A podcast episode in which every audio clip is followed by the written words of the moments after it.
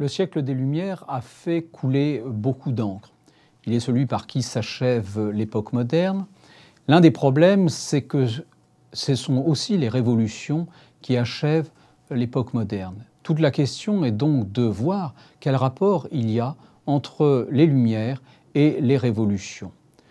C'est pour ça que nous verrons tout d'abord comment les Lumières se sont définies, quelles sont les variations entre les différentes sensibilités des Lumières, avant de poser la question de savoir si les révolutions ont accompli les Lumières ou ont au contraire mis fin.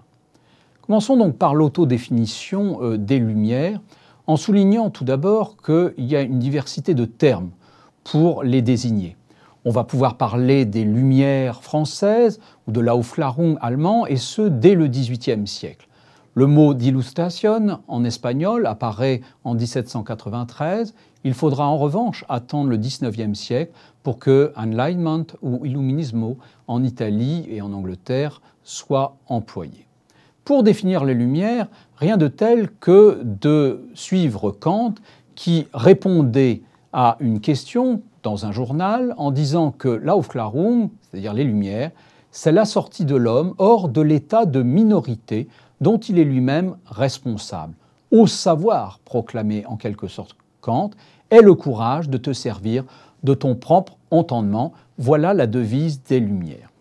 Plus qu'un siècle donc, les Lumières, c'est avant tout un projet émancipateur, qui n'est pas inscrit dans la durée, mais qui est porté par l'optimisme et la confiance dans le progrès, par l'éducation et l'usage collectif de la raison. La vérité, elle ne se elle se dévoilera par le travail de la raison, elle n'est pas révélée. Alors les Lumières ont confiance dans l'éducation. Et vous connaissez tous, nous connaissons tous, eh bien, euh, la réflexion des Lumières sur l'éducation, dont l'Émile de Rousseau est euh, un des points de réflexion importants et qui fit du reste scandale. C'est également le travail pédagogique accompli par euh, les, Diderot, d'Alembert, dans l'aventure collective de l'encyclopédie. Cet euh, éclairage des esprits se fait par l'éducation et se fait par un usage collectif de la raison critique qui est alimenté tout à la fois par ce que l'on a appelé la République des lettres, c'est-à-dire tous ces philosophes, ces écrivains, comme euh, Montesquieu, Voltaire, Diderot en France, c'est aussi le rôle que joue la presse pour la diffusion des débats, des idées. C'est le rôle évidemment de l'imprimerie, des cabinets de lecture, des loges franc-maçonniques, des salons qui sont aussi un lieu de sociabilité important, une sociabilité voulue, construite et non pas euh, organique. Tout ça permet finalement l'émergence d'une opinion publique, d'un tribunal de l'opinion qui est distinct du souverain euh, et qui va pouvoir juger finalement au nom de la morale, du bien commun, de la raison, de l'utilité. De ce point de vue-là, il y a eu une réflexion qui a compté au XXe siècle, c'est celle du philosophe allemand Habermas, qui a montré que finalement l'intérêt public n'était plus seulement défini par le souverain, mais par euh, cette opinion. Alors, cette vitalité de l'opinion est associée à la circulation la circulation des idées, la circulation des hommes, la circulation des choses en dehors euh, de l'Europe, mais aussi à l'intérieur de l'Europe. Les arts, le goût, la religion, la politique sont tous interrogés au nom de la raison, de la liberté, du progrès, d'un homme qui est conçu véritablement comme étant universel. Ce qui caractérise les Lumières, c'est leur cosmopolitisme qui va de pair avec l'esprit de tolérance et de relativité que vous pouvez évidemment percevoir dès le début du siècle dans le texte de Montesquieu, Les lettres persanes. Les pouvoirs politiques ne sont pas hors des Lumières.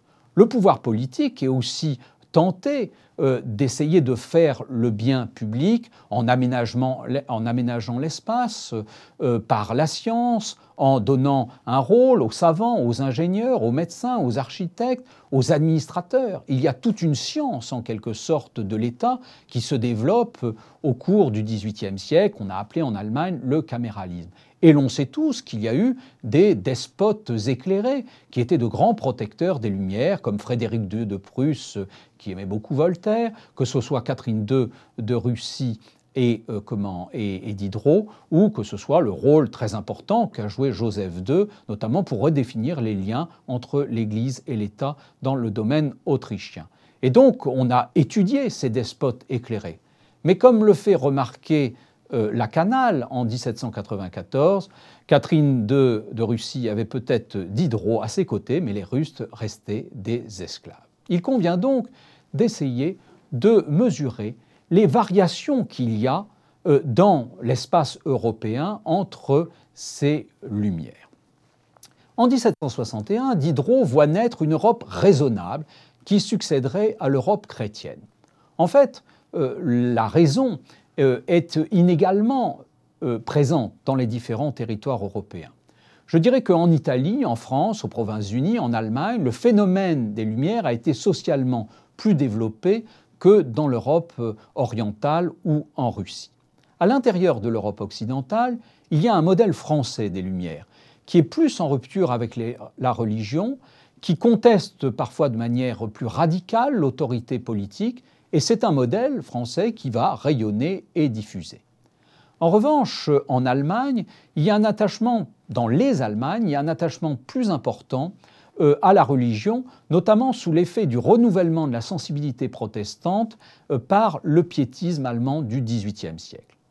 Quoi qu'il en soit, partout, l'un des défis auxquels sont confrontées les Lumières, c'est la conciliation du cosmopolitisme, de l'universalité, et en même temps l'affirmation de, des nations, ces communautés imaginées, et sur lesquelles, notamment en Allemagne, des gens comme Herder, Jacobi ou Fichte vont insister pour montrer que chaque pays a un génie propre. Herder demande caractères nationaux, où êtes-vous?